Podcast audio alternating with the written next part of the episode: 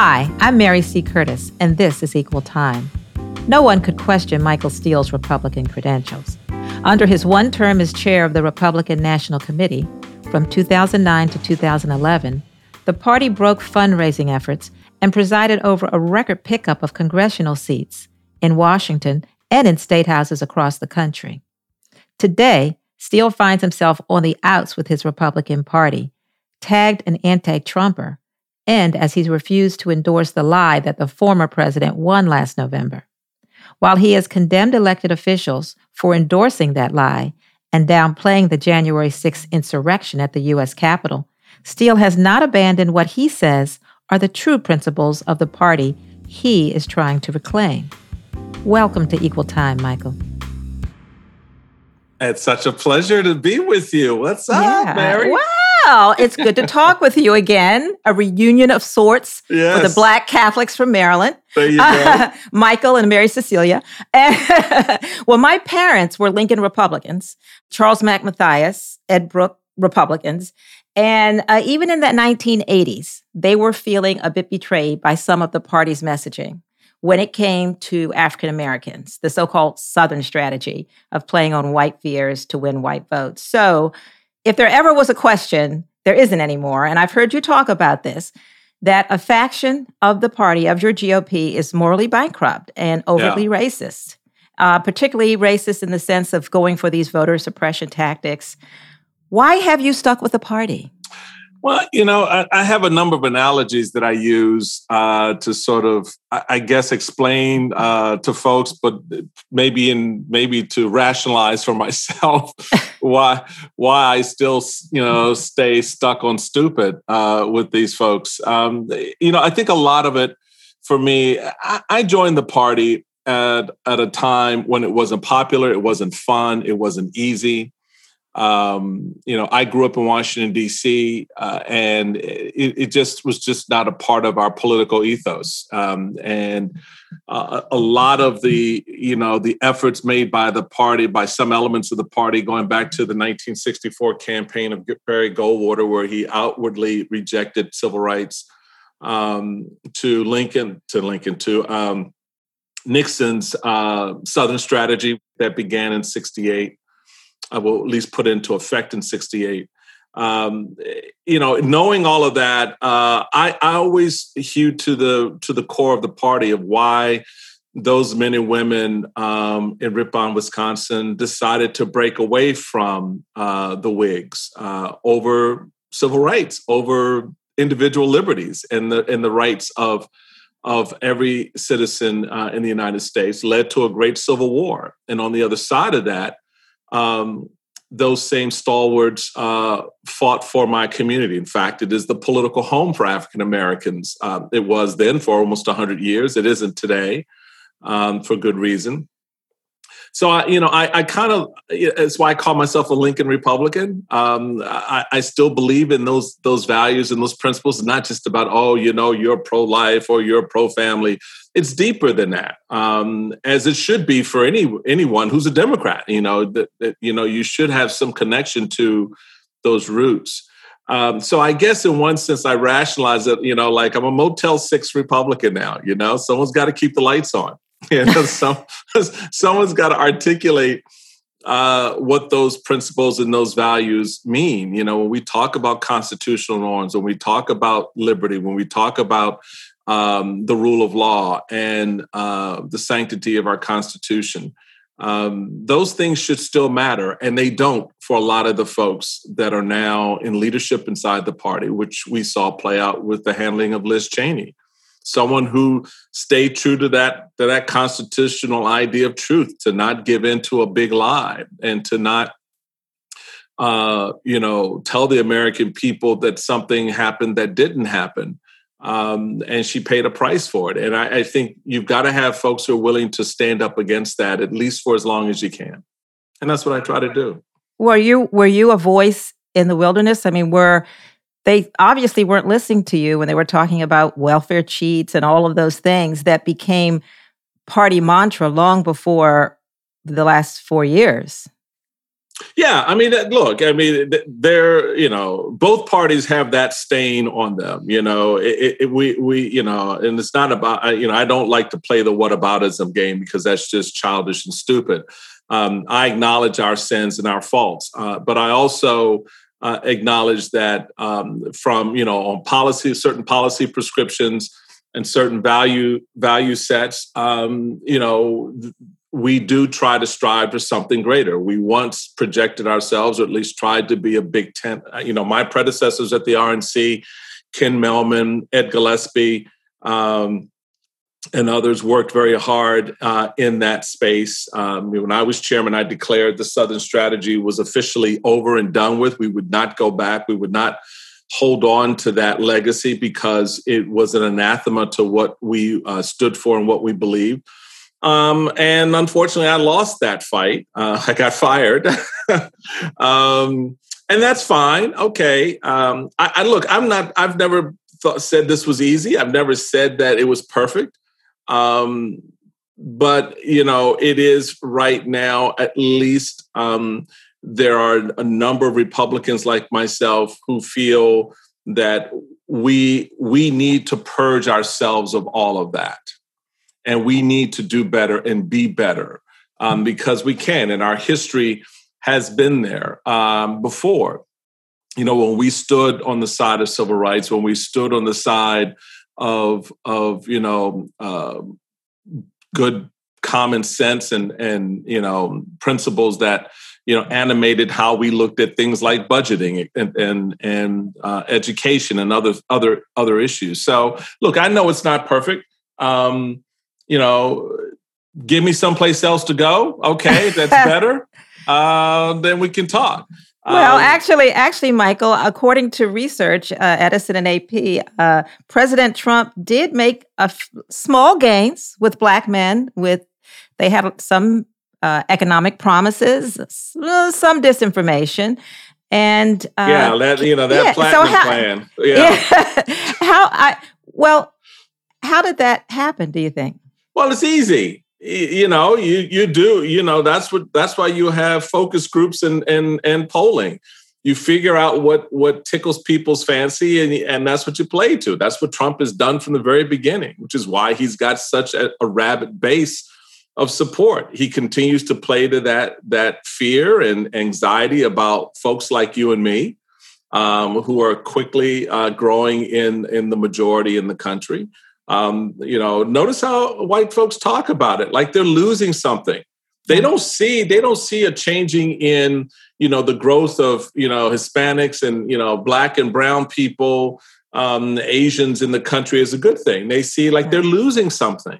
Yeah, zero sum. Yeah. It's zero yeah, sum. Yeah. No, and we're not, not going to be better. Oh, really? Well, all the cultural appropriation you've done for the last 400 years seems to have done okay with you. So there must be something about what we bring to the table that you like. Yeah, um, I tell you, or your food, your culture. A lot of the. I, I was just looking. I saw a report on the an Asian American woman uh, was the the impetus behind this new electric truck. You know, it's like yes. all of the technology and. Um, and you but, know her story. Her story yeah. is this: well, she came here as an eight year old with her yeah. parents. Uh, did not speak English at all um, and eight years. And, the, and so now, you know, 32 I think she's in her early 40s. So 30 years later, you know, she she's now rolling out today a you know a change in uh, in our economy. She's changing the way um, we drive, um, what we drive, um, and and and I don't think you can sit back and go, well, you know, we needed to keep her out of the country. well, you know, now, a month later, after all the refusal to accept the election and, of course, the January 6th insurrection, where you had Confederate flag carrying rioters whose behavior is now being dismissed uh, and not wanting to be studied by some Republicans, do you think it's even possible to appeal to particularly Black voters after making even these small inroads? Because now, Look what has happened since. Uh, how do you? I, I don't know. And I mean, how would you? How would you do that? Give me your. Me, I'm not. I'm give not me gonna, your best argument. I'm not. No, I'm not. I'm not going to try to appeal. I'm not going to try to appeal to my community on behalf of the Republican Party because we have to be honest about what we've done and what we've said up to this point. I cannot look an African American in the face and say, this is a good place for you when they actively and continually pursue efforts to disenfranchise their vote. Number one. And we haven't even gotten into shithole countries. We haven't gotten into, um, uh, you know, their re- uh, response to Black Lives Matter, the death of George Floyd, Charlottesville. Shall I go on? now, my point is, how do you then come back around on the other side and and think you're going to persuade someone by saying, well, you know what, unemployment in your community is the lowest it's ever been, or we got a great platinum plan for you. Yeah, why is it called a platinum plan? Oh, oh okay, because that it is that's what you think how we will respond to something that's labeled platinum because that's great bling. I mean, what what the hell is a platinum plan? I mean, so it, it you know, it's just it it for me, it just it just speaks of cynicism. And I know this firsthand from inside the party. There is a an ongoing resistance to it. There's a lot of lip service a lot of outreach and, and dinners and uh, handing out you know crazy awards to people you know to think oh yeah if we if we give you know jane black over here an award you know black folks are going to like that we honored one of their own i mean it's like when i became chairman someone came up to me after i got elected chairman and said oh i'm so excited you're now chairman of the party that means blacks will join the party and i looked at and said what do you think i'm a pied piper you think black folks are going to wake up the day after my election as chairman go, oh, they elected a black man chairman. Let me go join the GOP? They don't want to put in the work. That's underestimating the uh, uh, agency of black folks. So it's the same way when people say you want to be on the Democrat plantation. I'm like, way to get somebody to come to your party by, by using a slave analogy. right. So but, both, and you just illustrate both parties struggle with this this space um, and you, you have to strip away the political red and blue Republican Democrat, and it gets, I've been saying this for 20 years now, it still boils down to black and white. Well, the thing of it is, is anybody, our equal time listeners, and we do have people of all parties, some of the Republicans were, would say, wow, you're just making an argument why you're not a Republican. In fact, they call you a RINO Republican in Which name only. Well, ignorant. tell me why. What's your response? Because no, they've not walked in my shoes. I've been a Republican since 1976. A lot of these numb nuts who are just showing up, you know, been in a party, haven't haven't raised any money, haven't worked a poll, haven't had doors closed in their face, haven't had to carry the water for other stupid stuff Republicans say, right?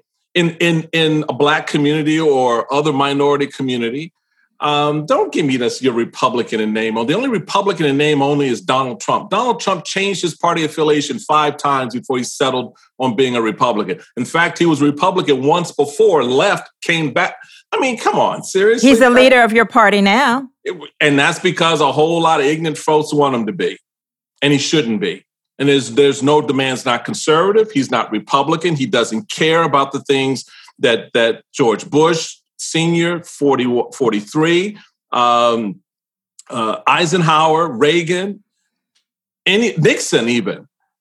I mean, Nixon at least, despite you know some of the some of the the cynicism around his Southern strategy to to win national elections, st- you know, still put in place the EPA, affirmative action. You know, he still put out policy positions that tried to advance um, both the country and individual communities to some degree.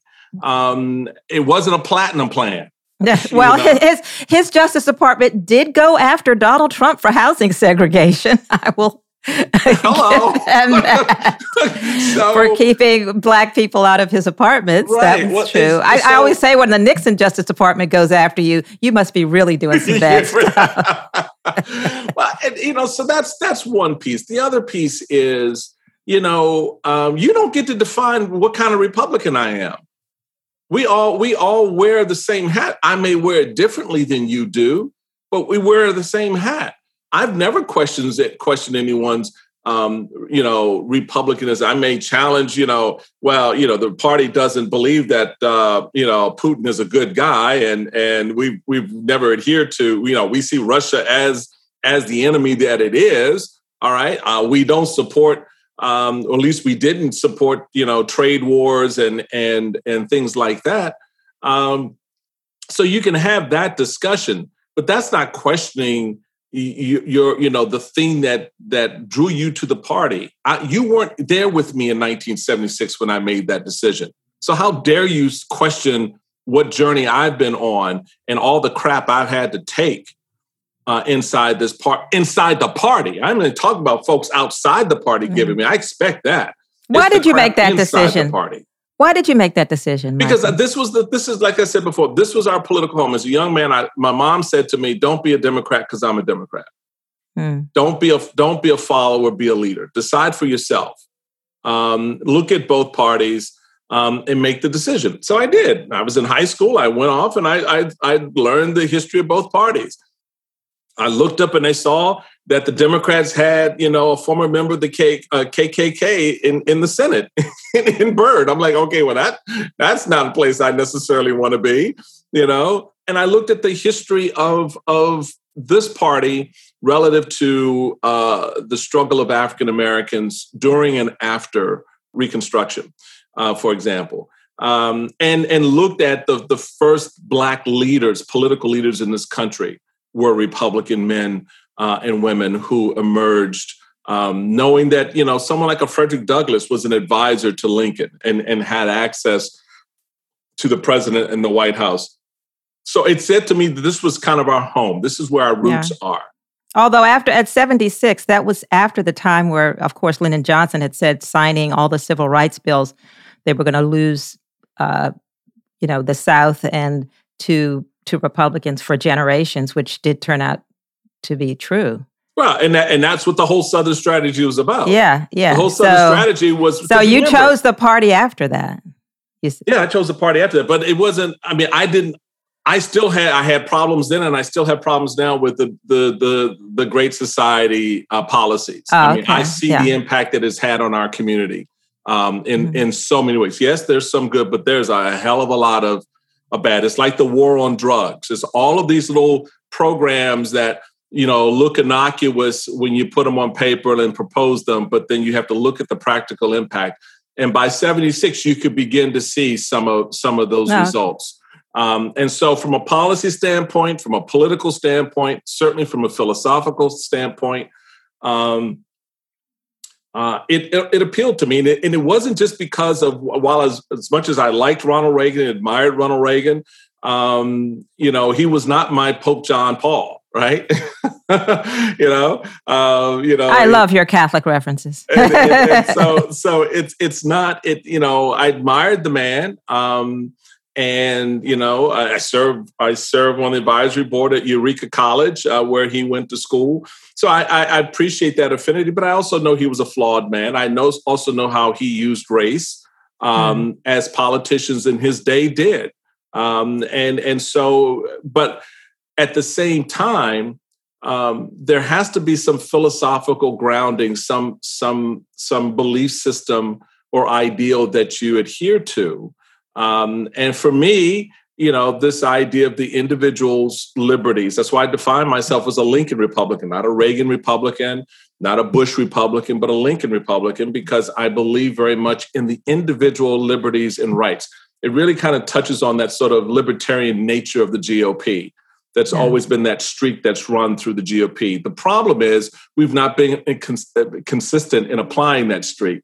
Um, mm So we we you know we will talk about um, you know the choices you get to make to educate your kids um, and and and you know all of that in that space but we won't talk about other choices that you should be allowed to make um, and we don't recognize. So there's an inconsistency there um, for sure but the idea for me that you know to be philosophically more to your individual liberties and rights that above all else, that should be protected. Yeah. Above all else, that's what this country, what defines this country um, separate and apart from others. Uh, to me, is is something at least the party once stood for very clearly. You're not alone. I'm, I'm just saying that um, there are. I saw that op-ed you wrote in the Washington Post with four others, and so these are folks that you you're calling for a call for American renewal Yeah. And um, it argues that it's it's a national rallying cry against these extremist elements. I think what before I interrupted you, we're going to talk about. Yep. And there's an urgent need for a new common sense coalition. But I do see that you know um, they were all formers, former leaders.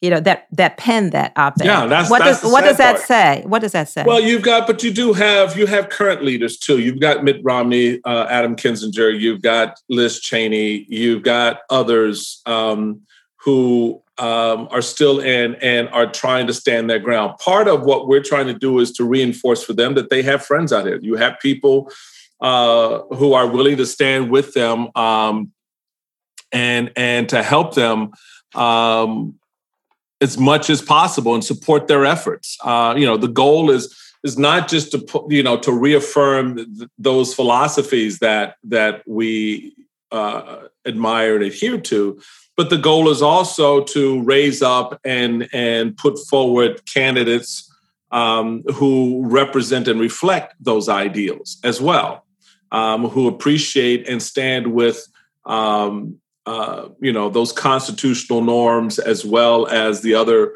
um, you know pieces that that make up this this great this great uh, country of ours. Um, and, and, so when you're looking at voting, when you're looking at uh, uh, participation by citizens, um, you know, and, and, exercising exercising their constitutional uh, rights, um, we want folks to know that those things still matter and that no one it's, it's become a trite term and it's so sad that it has but it's true. No one is above the law. No one gets special privilege.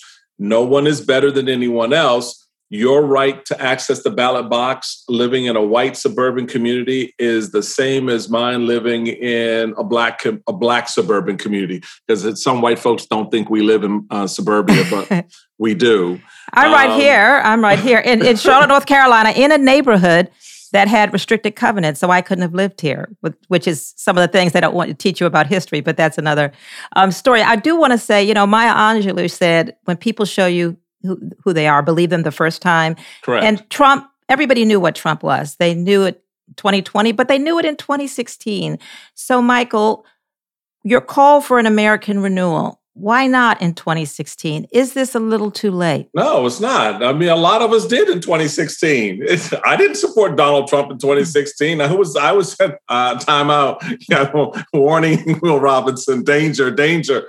Um, yeah, a lot of us. Uh, I mean, a lot of Republicans who are now sycophants of Donald Trump called him out. I mean, that to me is the more galling thing is that how does a Marco Rubio and a Ted Cruz and oh my God, Lindsey Graham, don't get me started, um, you know, who saw this man and knew him for what he was, suddenly now are sitting there by his uh, at his knee, you know, like little lapdogs, you know, waiting for for the next instruction to go fetch. I, I don't, I don't, I, I don't get that. I mean, it's not, it's not the, you know, the Michael Steeles and the Joe Scarboroughs or anyone else who may have called out Trump back in the day it's it's the folks who did and now have flipped the script and make now make you know make us look like we're the ones who were crazy and wrong. I'm like wait a minute. No we, we actually were right. And and so giving into the wrongness of trump does not does not you know mitigate um, uh, against those who who try to try to uh, to change the course of things. Oh and besides it didn't seem to matter because he won. So yeah. a lot, a lot, 66 million Americans voted for him, and they weren't all Republicans. Oh, so yeah. you know, it's just we need to understand we can continue to look at this in the in the political box through a political window and put it in a political box and and try to solve it that way. My point has been it's bigger than politics, and we need to understand that uh, and and and you're not going to solve this just by you know oh now let's fix the Republican Party. Um, you know, seven million more Americans voted for Trump in 2020 than 2016. They weren't all Republicans. What does that say? Because there are not that many. I mean, yeah. just as a percentage, we're, we're well, what does that say, Michael? What does that say about our country and about our democracy? What does and that that's say? What we that's that's the discussion we need to have. It says that we have now we have lost faith or starting to lose faith in those democratic norms and principles and ideas. We're starting to lose faith in the leadership that we elect. We're starting to lose faith uh, which again, by the way, uh, is an extension of us. Uh, so that means we're probably losing faith in ourselves. Um, mm-hmm. We're starting to lose faith in uh, those, th- you know, those things that that knitted this country together over 400 years, uh, despite its its um, its original sin of, of of slavery and racism. Um, it no longer wants to struggle against that. It's giving into it. Um, and and so I think that's part of the examination we need to participate in as well. We can you know we can talk about Donald Trump till the cows come home, but when you when your mother and your father, your uncle Joe and your your cousin James, or you yourself, uh, still embrace the the big lie, or still uh, you know believe or want to see him reemerge in politics in some fashion, uh, you know, that's you. That's you. That's your community. That's that's you know, it, it's an important example where we have to be honest. Let me give you an example what I'm talking about. When I ran for the U.S. Senate in 2006, um, I wanted to understand better what what voters were thinking. So I I asked for them to put in the polling two questions. The first was, would you vote for an African American for the U.S. Senate? And the second was, would you vote? Would your neighbor vote for an African American for the U.S. Senate? The results came back. Seventy-eight percent of, of of voters said that they would vote for an African American for U.S. Senate. Forty-three percent said their neighbors would. Where do you live, baby? so, so we have to understand, you know, you know, we may not be as enlightened and as open and as you know, um, you know, woke, I guess, uh, whatever the term is, as we may think we are, because we still are surrounded by and surround ourselves by those that we connect with in some way and that we agree with in some way. It's like what they say about church, right? Uh, look around in church on Sunday. You know, you out here preaching inclusion and all this other yeah. stuff, but you ain't you ain't got that you ain't got inclusion in the church you attend. Yeah, Martin Luther King Jr. says most segregated hour, right? The most segregated um, hour. That's right. Yeah. Now I want to. Uh, you had talked about Lindsey Graham. Now he says the party is nothing without Trump. Uh, you and some others have lie. written have written that you know, uh, the future is a party without him. That that would be, you know. But so uh, that's the sound talk, of someone who's talk, been abused. Talk talk about it a little bit. What's the future of a party, a so Trump-led party, morally, uh, uh, electorally, and and what's the future of one without him? The ignorance of that statement belies the history of the party. So you're saying that we were nothing before Trump showed up? And we will be nothing afterwards. That's the, that's the sound of someone who's in an abusive relationship. Oh my God, the sun, the moon, and the stars revolve around this person. I am nothing without him. Well, the polls, the polls are saying without her. The polls, the polls aren't telling you anything. The polls, the polls are not a reflection of where this party sits. You can, again, if if you ask someone who's in that relationship, are they in a bad spot? What are they going to tell you? No. Everyone else around you is saying, you've got family members going, hey, John, no, man, you got to get out of that relationship. Nah, John, that's not a good thing for you. But John thinks it's okay. So if you're polling John, John's going to say, I'm good. If you're polling the people around John, they're going to say, nah, John's got some problems. But you yourself said so many more voted for him. You observed voted for Trump the second time. So you can see where people would say, we got to keep this dude close to us. He's helping us raise money. Yeah. Uh, you know, uh, that, that's so, true. But again, I don't think Democrats said that who voted for Trump in, in 2020. I don't think they were saying, oh, we got to get, you know, keep him so he can raise money for the GOP. I think you've got to also look at what what's interesting about 2020 is how the Democrats messaged near the end of that campaign. They let the whole police narrative get away from them. And they were upside down with voters because they had hotheads out there screaming, defund the police, et cetera. Scared a lot of voters off, um, certainly independent voters. Um, now, not to the point where a majority went back to Trump or moved towards Trump, but enough uh, to to reflect, you know, uh, the closeness at the congressional level. How how Republicans? I mean, what did Republicans run on in 2020 to win congressional seats? They didn't run on a what was the policy? oh, white women, black people are coming to suburbia. Protect yourselves. Black folks, unemployment's the lowest it's ever been. That's the message, right? So what there there were other things that animated the conversation that moved voters in the last in the 11th hour in that in that campaign. So you do think the future is for a party for your party, the one that you still belong to? It's without Trump. To, it's, it's, it's absolutely without Trump. You do not win with Donald Trump as your standard bearer. You just don't. Well, what um, happens with Donald Trump as the standard bearer? You will lose. You morally, will lose. morally, electorally, both. All, all of it. You lose all around. You, you become. I mean, we've already seen it. We've already lost so much.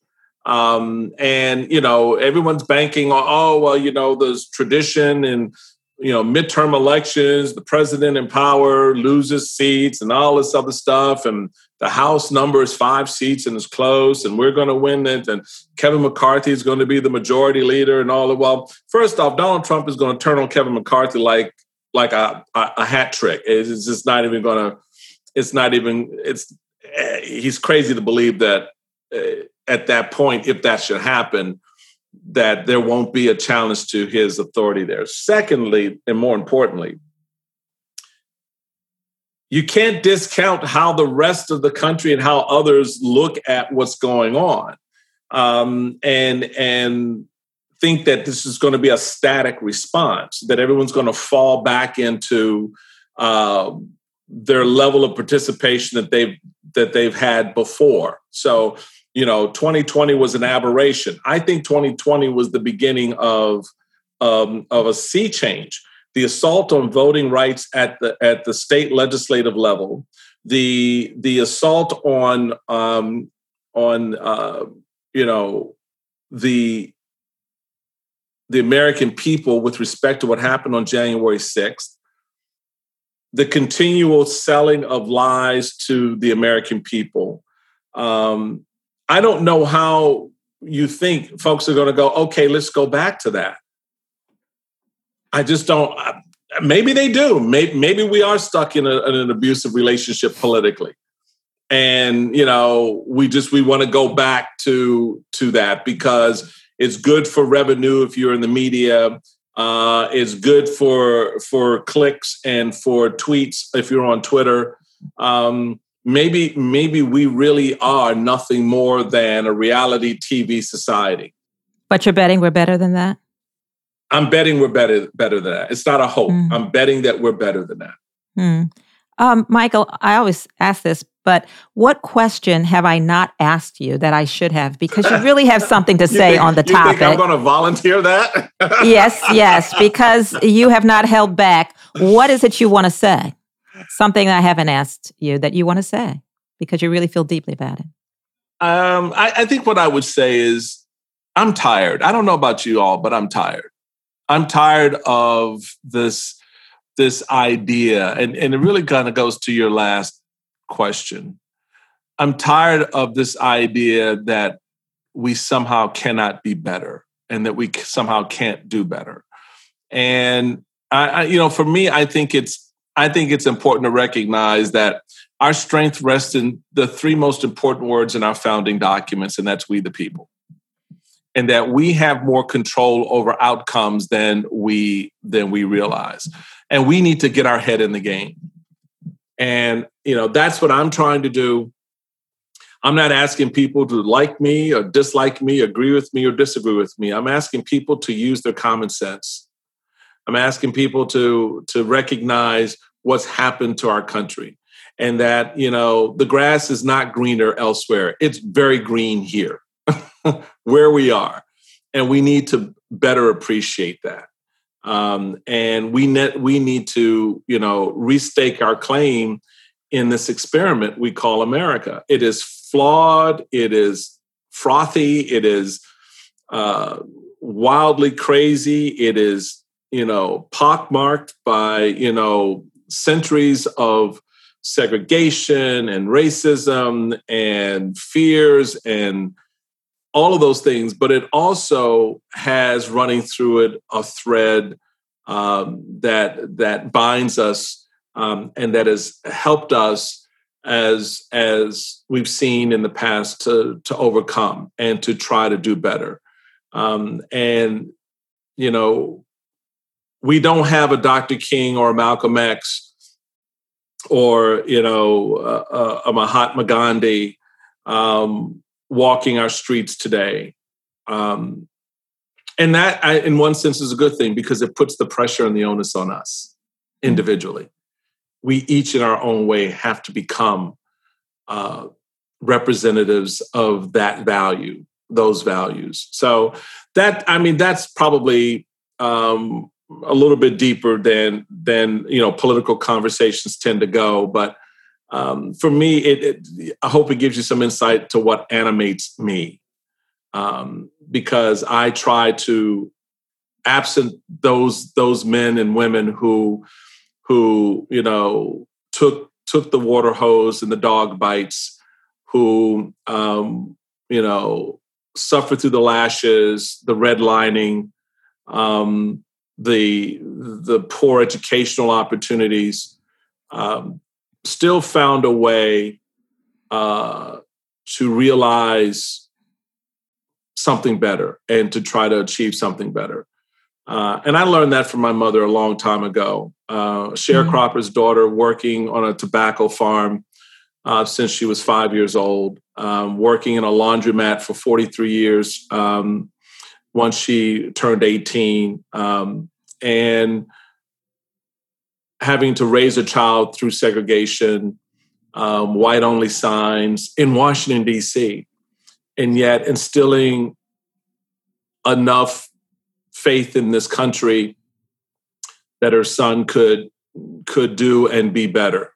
And we all need to walk that. We can't give in to to what we see happening. We can't give in to january 6th we can't give in to uh, big big lies or small lies about who we are. So mm. there we are. Michael, I, I well, when you said that, I was very touched because you know my role models are my parents. Uh, my father had an eighth grade education. Um, my mother went back to college when me, the youngest of five, got finished school and had a career as a teacher, raised five kids. My oldest brother went to law school. He was a judge. Yeah. Um, you know, and when you were talking about everybody contributing, I don't know that people realize all of those stories that make up America. And my yeah. three eldest my three eldest siblings were involved in the civil rights movement. I had a brother was arrested twice in sit-ins. I was a toddler. My my mom they got the deed to the house uh, to try to get him out of jail, but actually Juanita Jackson Mitchell did, um, uh-huh. the civil rights lawyer. And there are all those stories, um, which is I do think history is so important. If do we really sit and appreciate your mom? And my parents. Do we right. do that? That's America. But that's not what we're talking about right now politically. So yeah. when you got deep, I, I'm sorry, I got a little misty there. You take care. I look forward to coming back on and um, you know continuing the conversation. Maybe next time we can start in the deep end of the pool.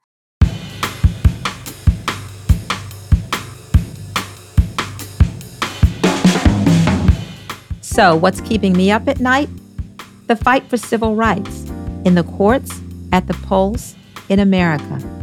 My three older siblings were active in the civil rights movement of the 1960s. And when I was a little girl, I observed the meetings, absorbed their lessons, and years later realized just how important and sometimes dangerous the work was. When my brother Tony was arrested twice in sit ins, it came very close to home. Now, when the Biden Justice Department is taking its name seriously, Unbelievably, there are those who don't quite approve of its mission or some of the people, the people of color, the administration has chosen to lead the way. I write about it in my roll call column this week. Check it out. One equal time listener told me of the changes in her life in the last year and how at first she was looking forward to a 2020 full of reinvention. And then the pandemic hit. Now she's learning to trust, as she said, that, quote, I don't control it all, and I'm seeing it as an opportunity. I'm sure many equal time listeners can relate. Let me know what's on your mind by tweeting me at mcurtisnc3. And thank you for listening to Equal Time.